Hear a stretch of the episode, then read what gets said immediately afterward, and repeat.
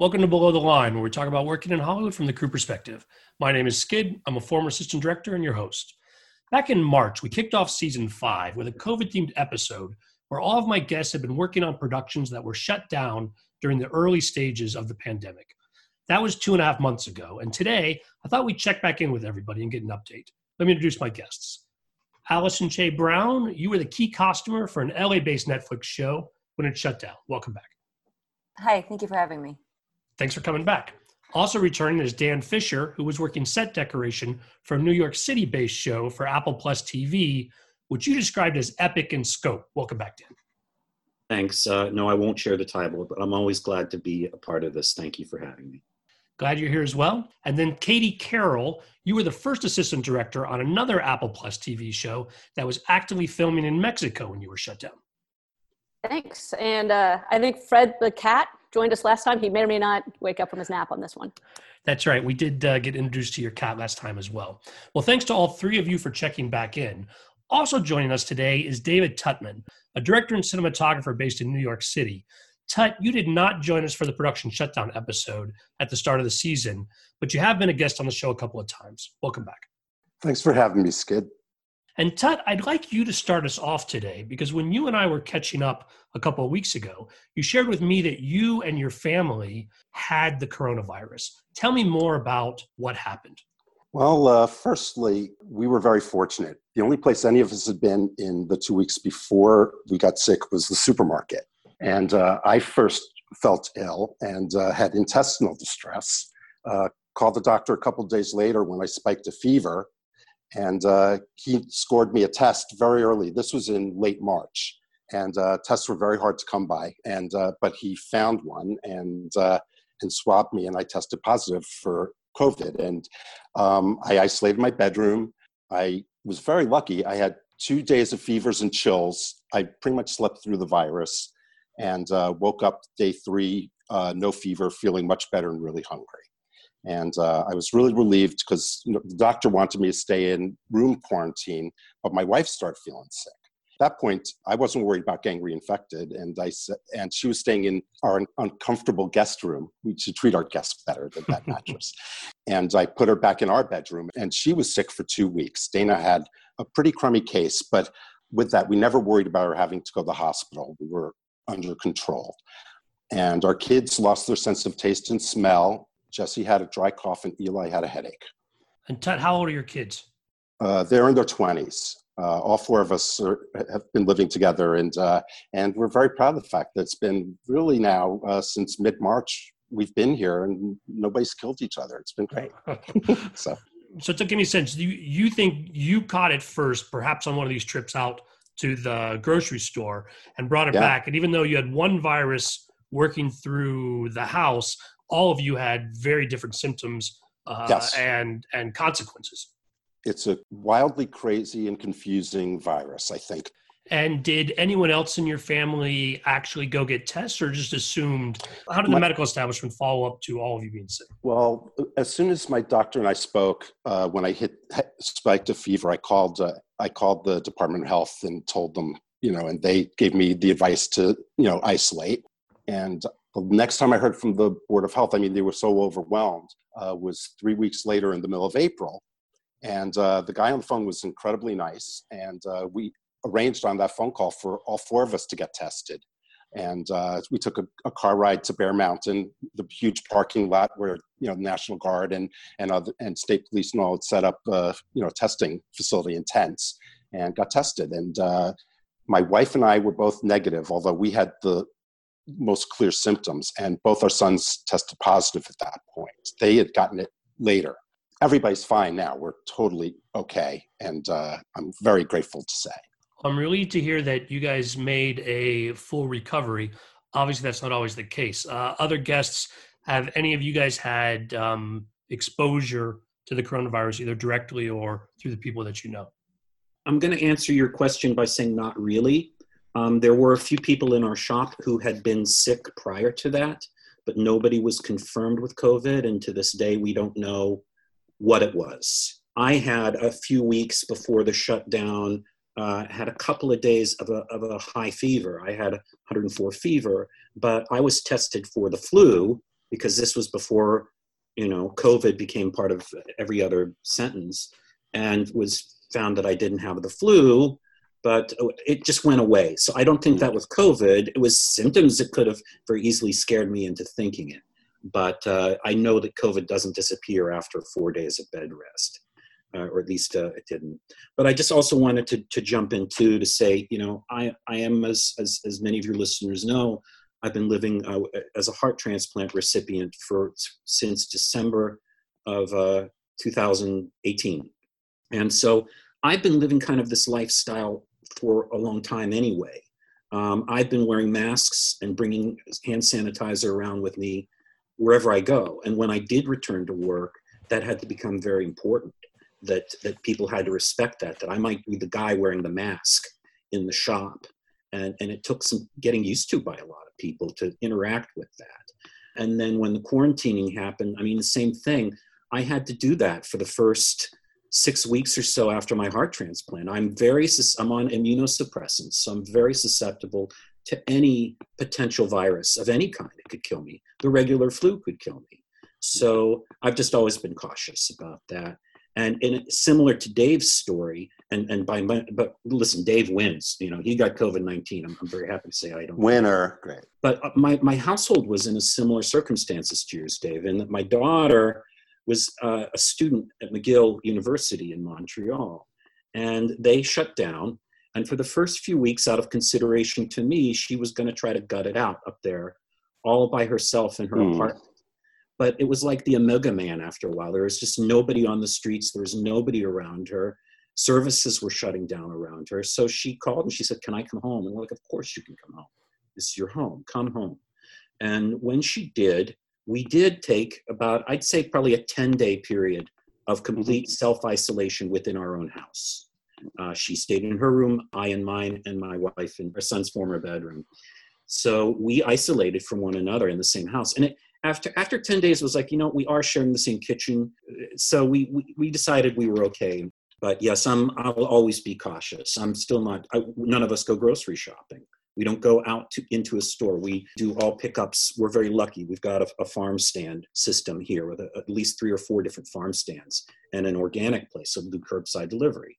So we pull up, they do the delivery, nothing touches hands, it's all paid for with debit cards. That is lucky that you've been able to uh, minimize your contact in those areas, particularly Dan, uh, remembering uh, your heart transplant and the extra risk that you face. Allison or Katie, tell us more about how things are in Los Angeles these days. Uh, for us, it's, I mean, we were really good for a long time. And just come Memorial Day weekend, suddenly the crowds were out. I live right by the beach. And for all of Memorial Day weekend, I had mm. some friends text me, let's go get a socially distanced drink and we'll sit on the lawn. Like, I am not leaving my house this weekend.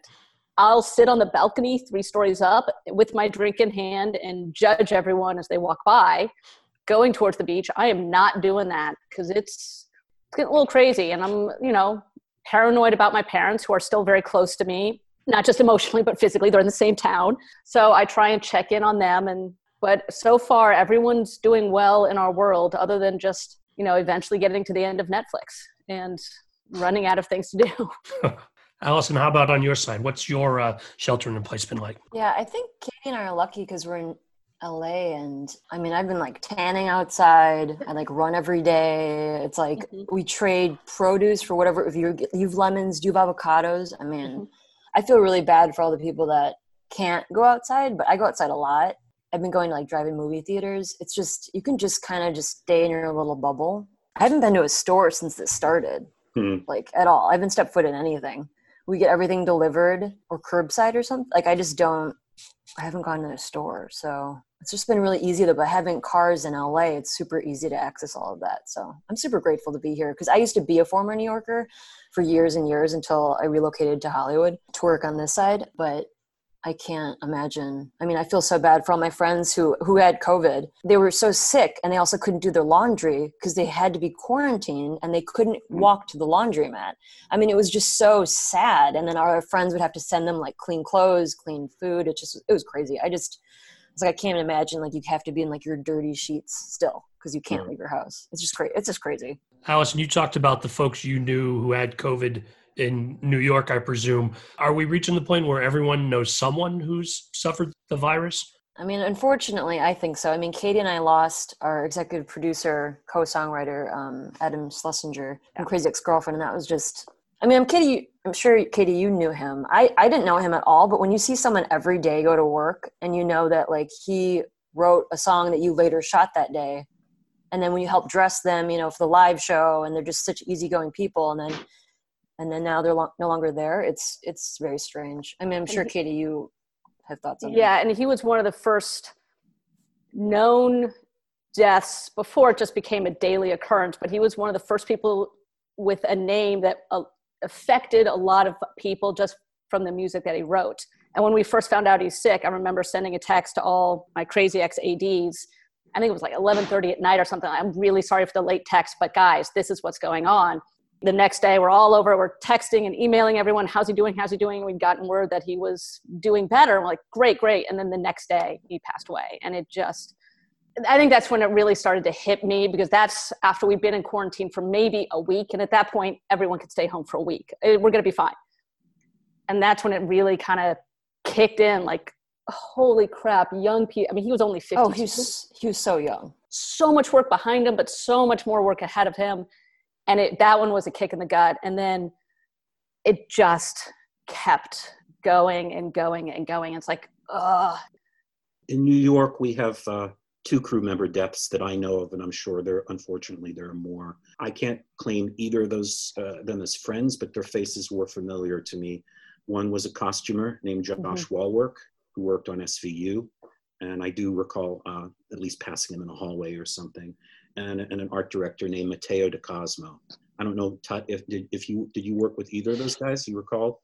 Cross paths with Matteo, but not often. I didn't know him well at all, but a, a, really beloved a beloved guy, really um, kind and really good at what he did. And and I think to get on a soapbox, I think it's really important to to say those names and to share the stories and even yours Tut. i mean thankfully of course you survived you know i don't know about you guys but i go online because i've got all kinds of time and i come across deniers people who try to minimize this whole thing you know just the flu oh they're they're pumping up the deaths with old people etc and i just have to keep going around. I'm like look i know two people who died and it wasn't of, it wasn't of the flu and they weren't old. I have a dear dear friend who went through this and it was hell for him. And and t- you're not my only dear dear friend too. I mean i've had a number of i'd say at least three i can think of off the top of my head who went through it and it was just hell. I, I can't stand it when that's minimized. It's it's it's inhumane and cruel to do that. I was very lucky. But it, for those two days i was as sick as i'd been in years. The uncertainty waiting is this going to be one of those covid turns for the worse? And it's a it's a scary virus and we know how unfortunate the outcomes can be. It's important that people think long and hard about how we look out for each other right now. This is a this is a time where we as a group can exert some care for each other and really make a difference for each other and i hope we're up to the task. You know i did listen to the podcast that allison and katie and i did before coming back to this one and i i'm, I'm alarmed at how naive i was at the time feeling like that somehow this could unite us. Uh, and I, I did not see at all how politicized this has become. I feel that's part of my job every day, just to try to spread information, to keep learning what this is about, and to share what I know. Mm-hmm. And if, that, if that's through your experiences, Tut, or my friend John Yek, who gave me my first, one of my first jobs in this business, uh, a production designer who very nearly died, but thankfully didn't from this you know eh, hmm. it's it's it's just it, i'm going to start crying right now and here it's just staggering.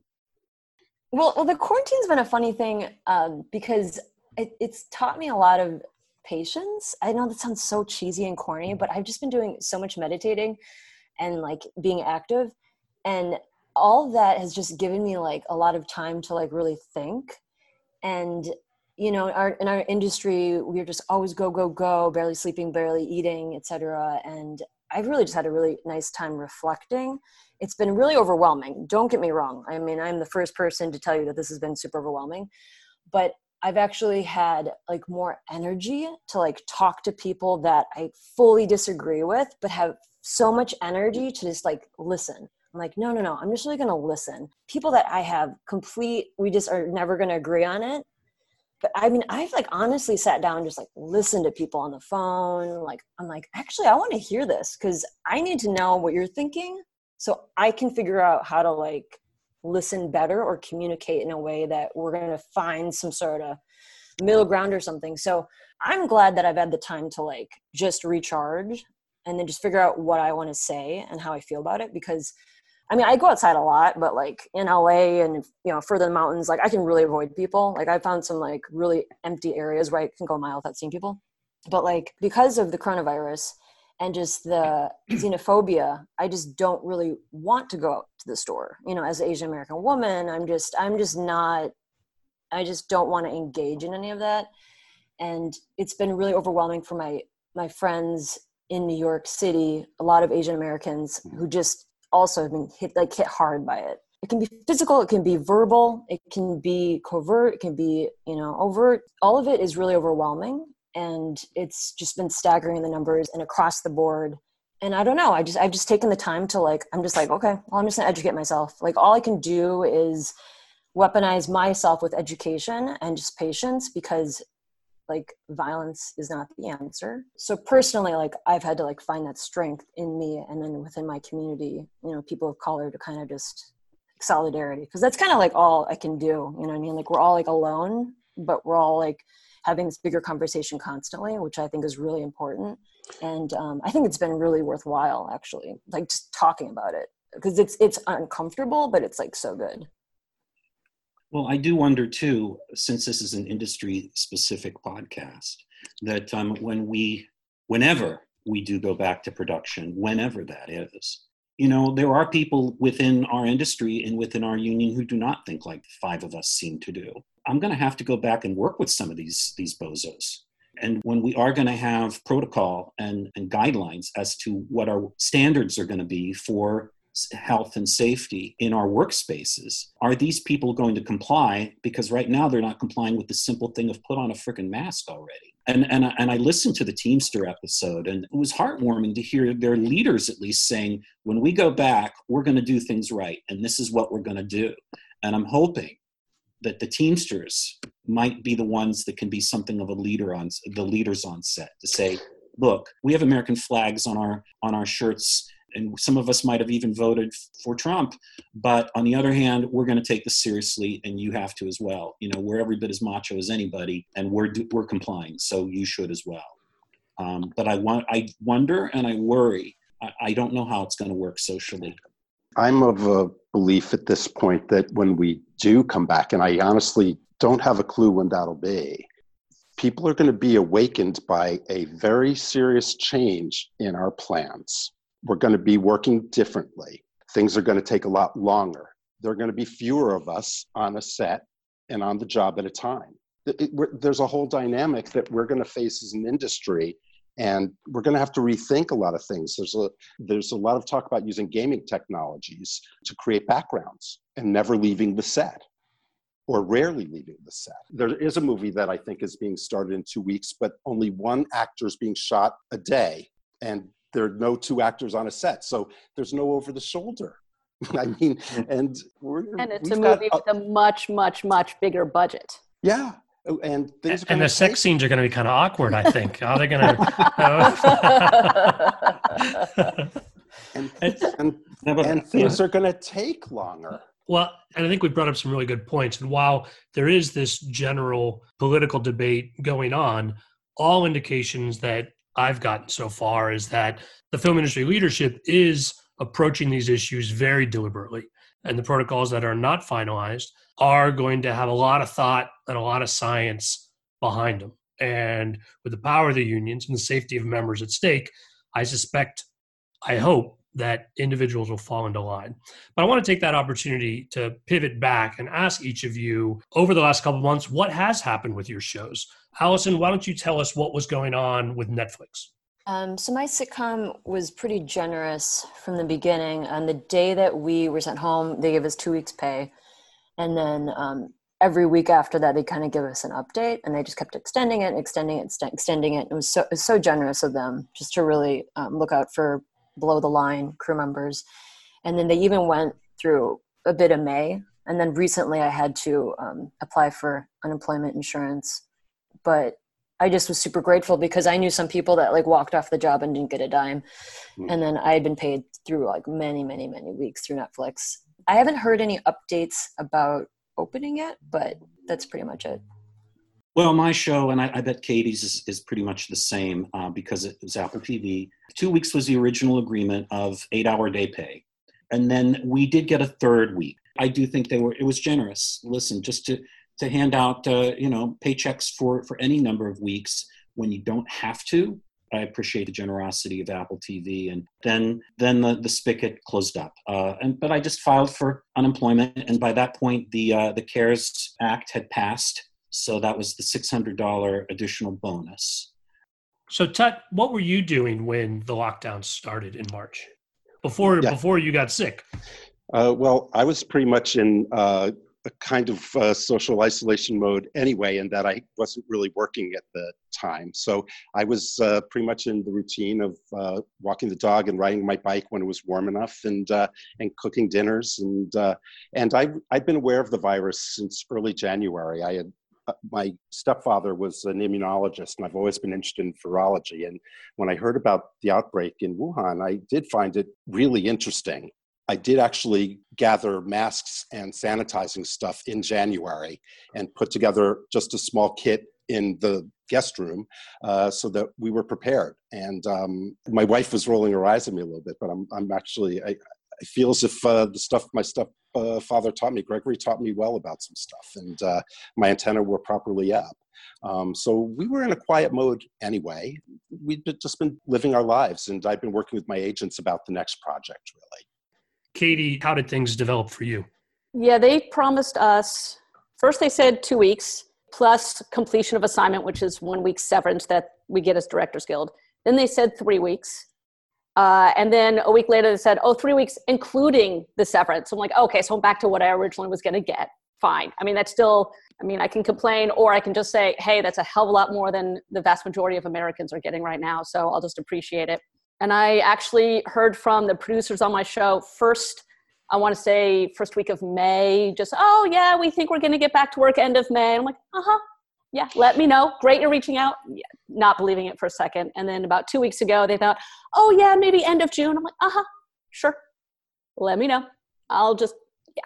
I'd be shocked if it was the end of June, especially considering we were a traveling show. So our show, we owe four and a half episodes in three different cities and i don't know how that's going to work realistically. So like i'll just stand by the phone. I'll take a call whenever it comes. And so it is above your pay grade katie but you had talked about how your lead actor was committed to another show which is yeah. probably not going to start up on time as well but is probably ready to start whenever things do loosen up. Well and that's the other part of it that i'm very con- i mean not only concerned about but it's a giant unknown. As our lead actor was committed to another show, they were in prep when everything shut down. So theoretically, when things do finally start up again, their prep would be less time than our prep to get up and running because they were already in that prep stage and they could just go right to it. So theoretically, they could call for him sooner than we could finish. But there was his co-lead in that show who was on a show that was shut down and do they need to finish that show? So every it's a giant domino piece around here and what shows aren't going to go at all anymore because they just can't or heaven forbid somebody got sick or they want to rework the story. So uh, when things start up i like i don't know that they're going to start up exactly where they left off because everybody starts up at a different speed and everybody starts up at a different place and it, it's a domino in that one show starting up will legislate when the next show that is immediately following it starts up.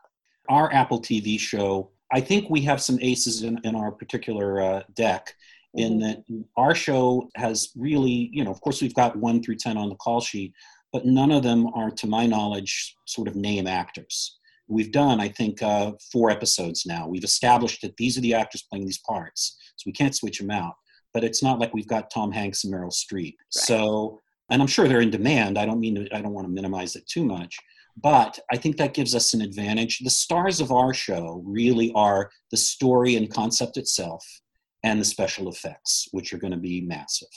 I'm optimistic that I will go back to the show that I was on whenever that is.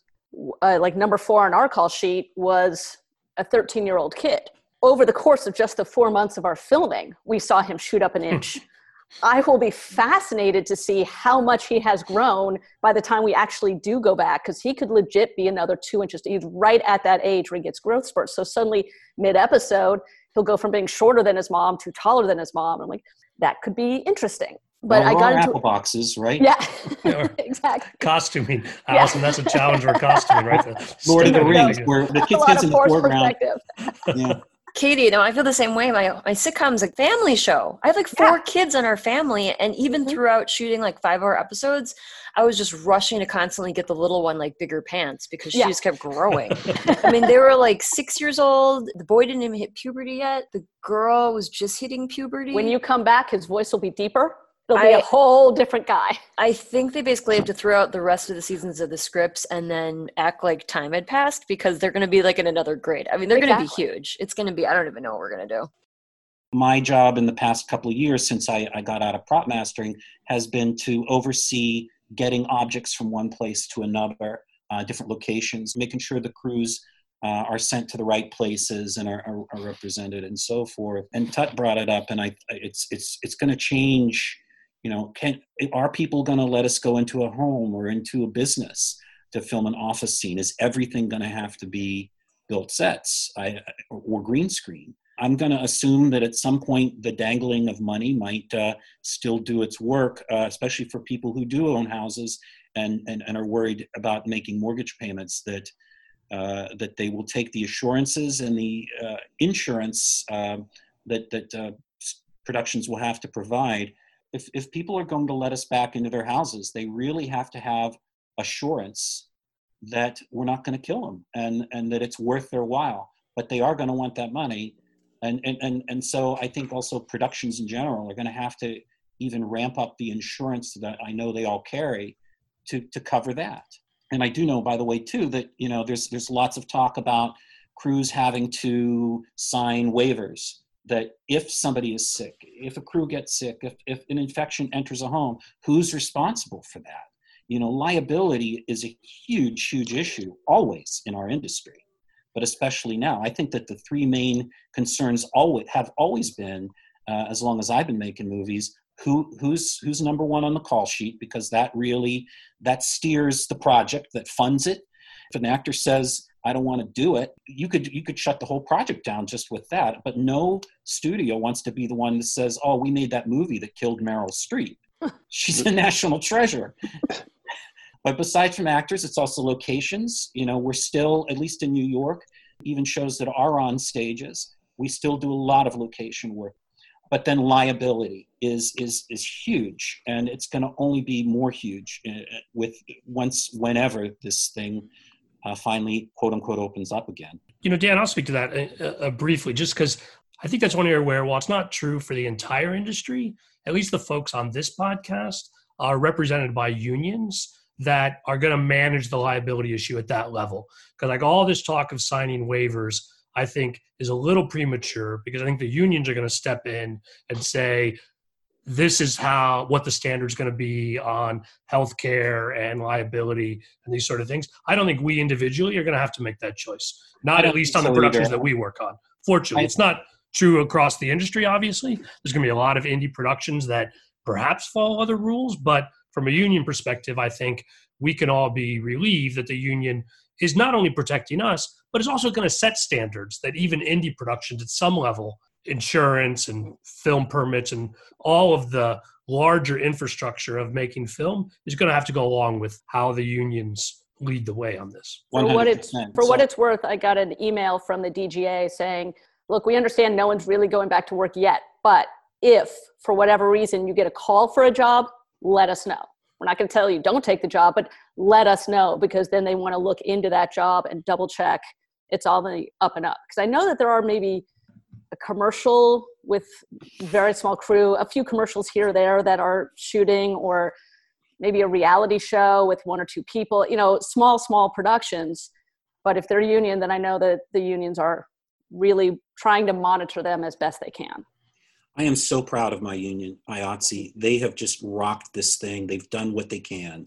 in so many different ways. I, you know, I listened to that episode, Skid, uh, with the different union reps, and and you know, I thought I knew the story, but I really, I really got so much more backstory in terms of how much effort was put into expanding the CARES Act. You know, the work itself is redefined. That people who don't do nine to five in one specific place are the only ones to get to benefit from this. That all of us did, and that was that was primo work. Um, IATSE, both the local and international, has been great about communicating, sending out regular things, saying, "Don't listen to the rumors. We're, don't worry about these these rumors of waivers or this or that. Let us handle it.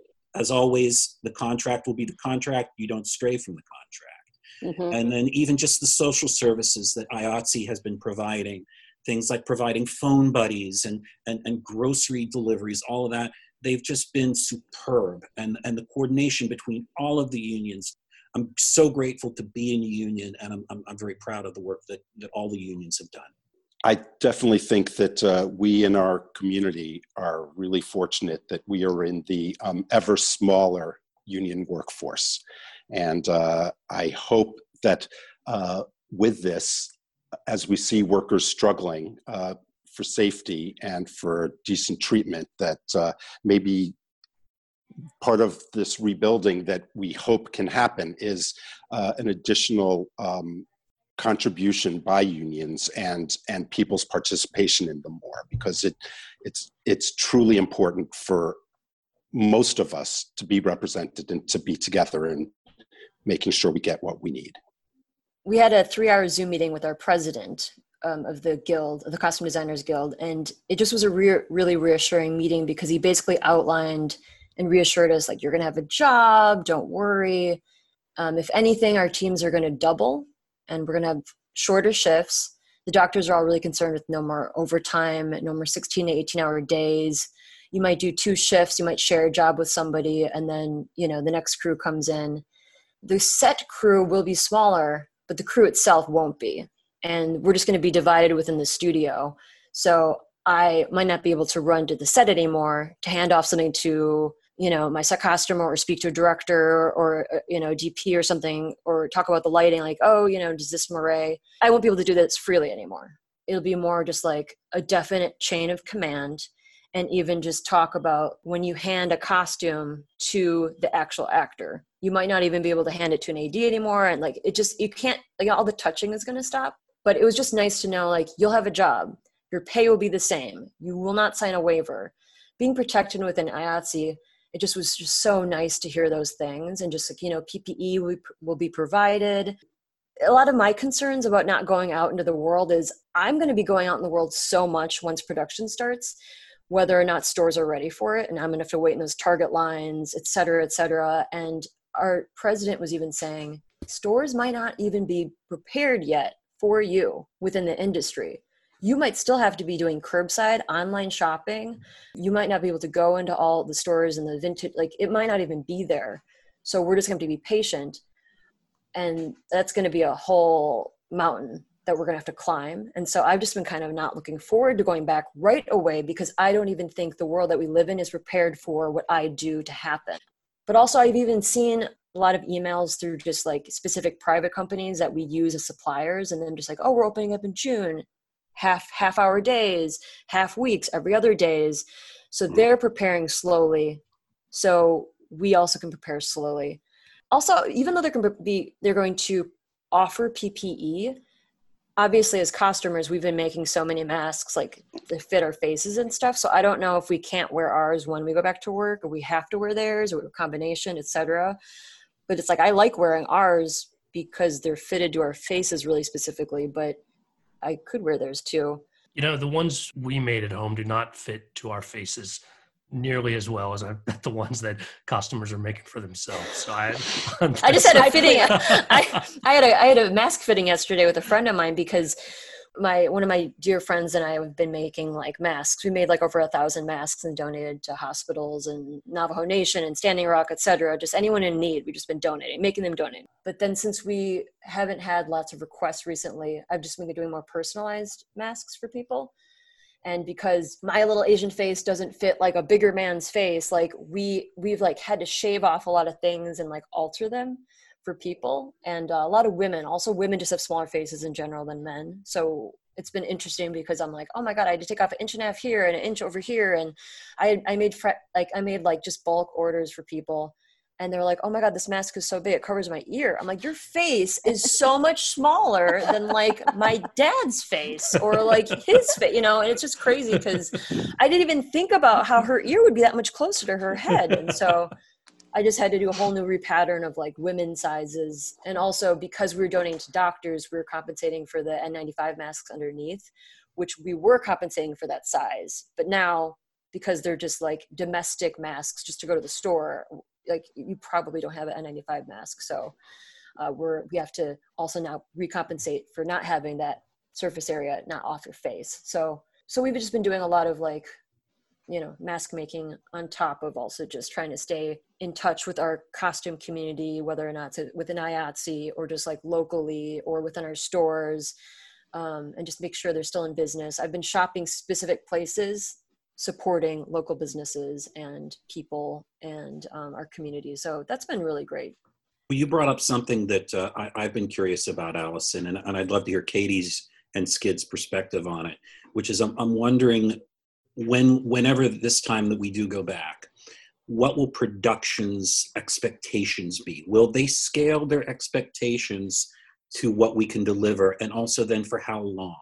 In not only in terms of schedule and everything else but as you point you and i allison both we are the ones who are most directly into the business of getting stuff from merchants from the outside world and getting it to a set. So will there be understanding and patience from production's point of view of well we just couldn't get that thing that you wanted. You have to take this and you have to make do. And then with schedules i'm, I'm sure katie you're going to have a lot of headaches where at first i think everybody's going to be talking safety. They're going to be talking uh, but little by little they're going to start try to, to try to push the boundaries. Yeah but what if we do this? Yeah can't we try to you know you have to just keep pushing back. I'm curious katie and, and skid what your perspectives are on that from production. Well i was actually going to say whatever the unions come up with with whatever our new protocol is i'm actually not worried about the crew. That's what crews do. We adapt. We deal we say okay that's the situation. This is how we do it.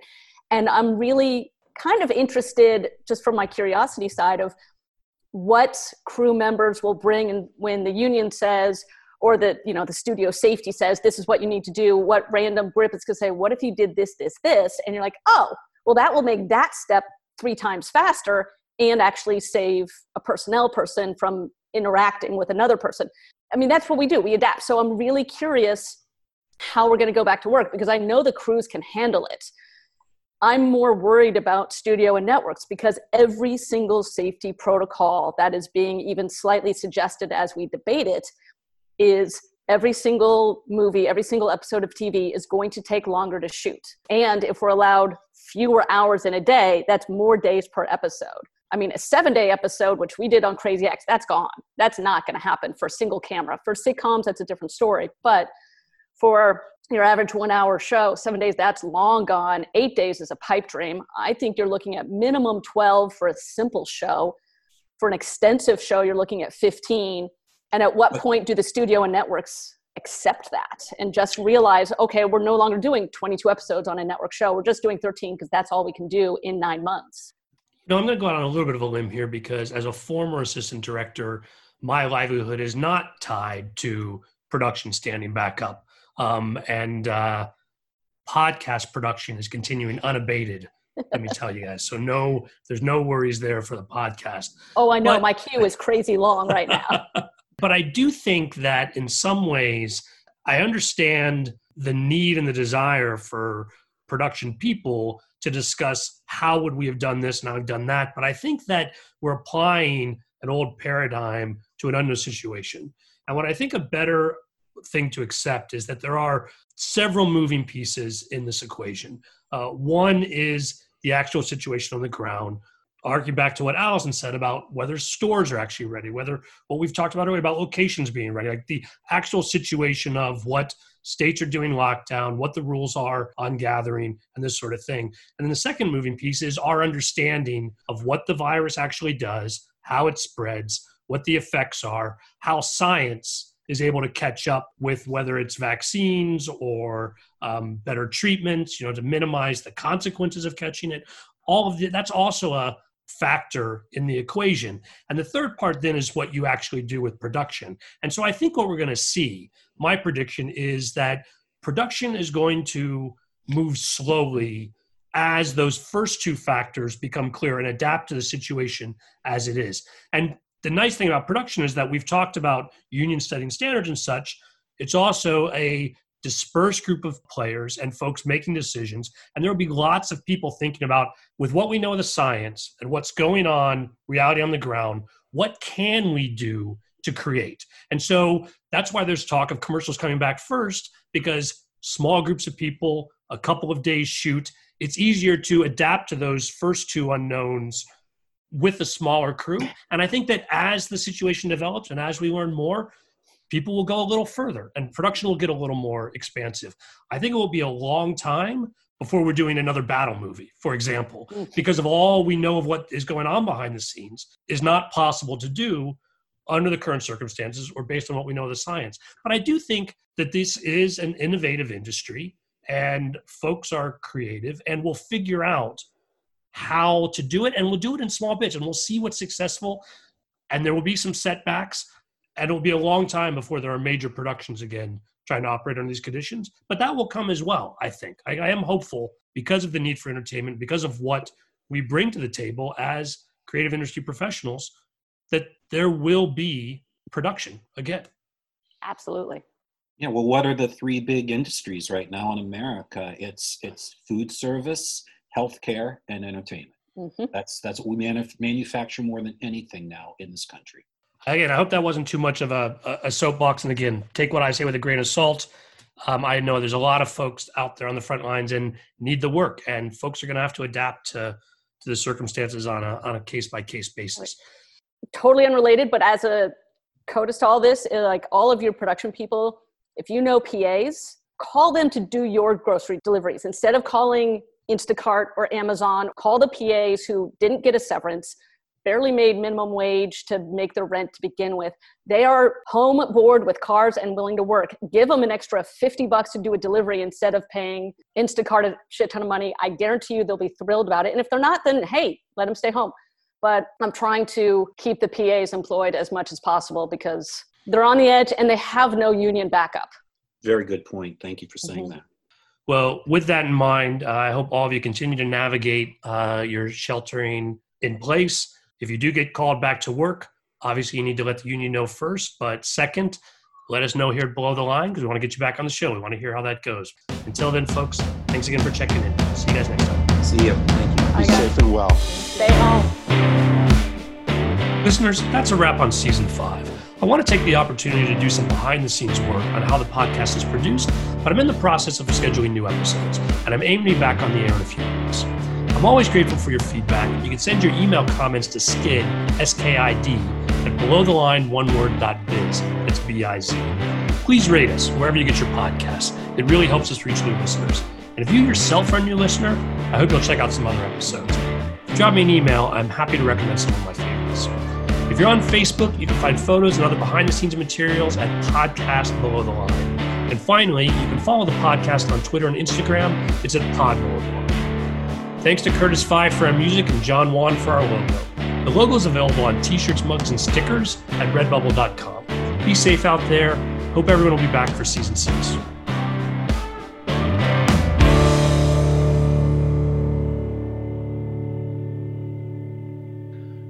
Did um aside, did we lose Katie altogether? What did uh what happened? She looking for her cat? Katie. I don't know. Well, while we're waiting for Katie, I guess. Yeah. My 20 year old daughter, while away, you know, just one day said, "Oh, I wrote this screenplay. Do you want to read it?" I'm like, "You write screenplays?" She's like, "Yeah." So, you know, she's thinking of going to law school. She's studying for LSATs, but she's like, "Yeah, I wrote a screenplay, and it was really freaking good." So it's like, oh, you know, so creativity in a, in a household certainly helps uh, prevent the the the uh, the moments of animosity over who's going to cook or do dishes or why they didn't in the first place. oh, there's Katie. Oh, thank you. I had to. way back in February, I ordered some Girl Scout cookies, and then so my friend was just like, "Hey, you're at home. You want me to deliver the Girl Scout cookies you order?" I'm like, "Yes," and I totally forgot that that was today. So I had to run down and go get my Girl Scout cookies.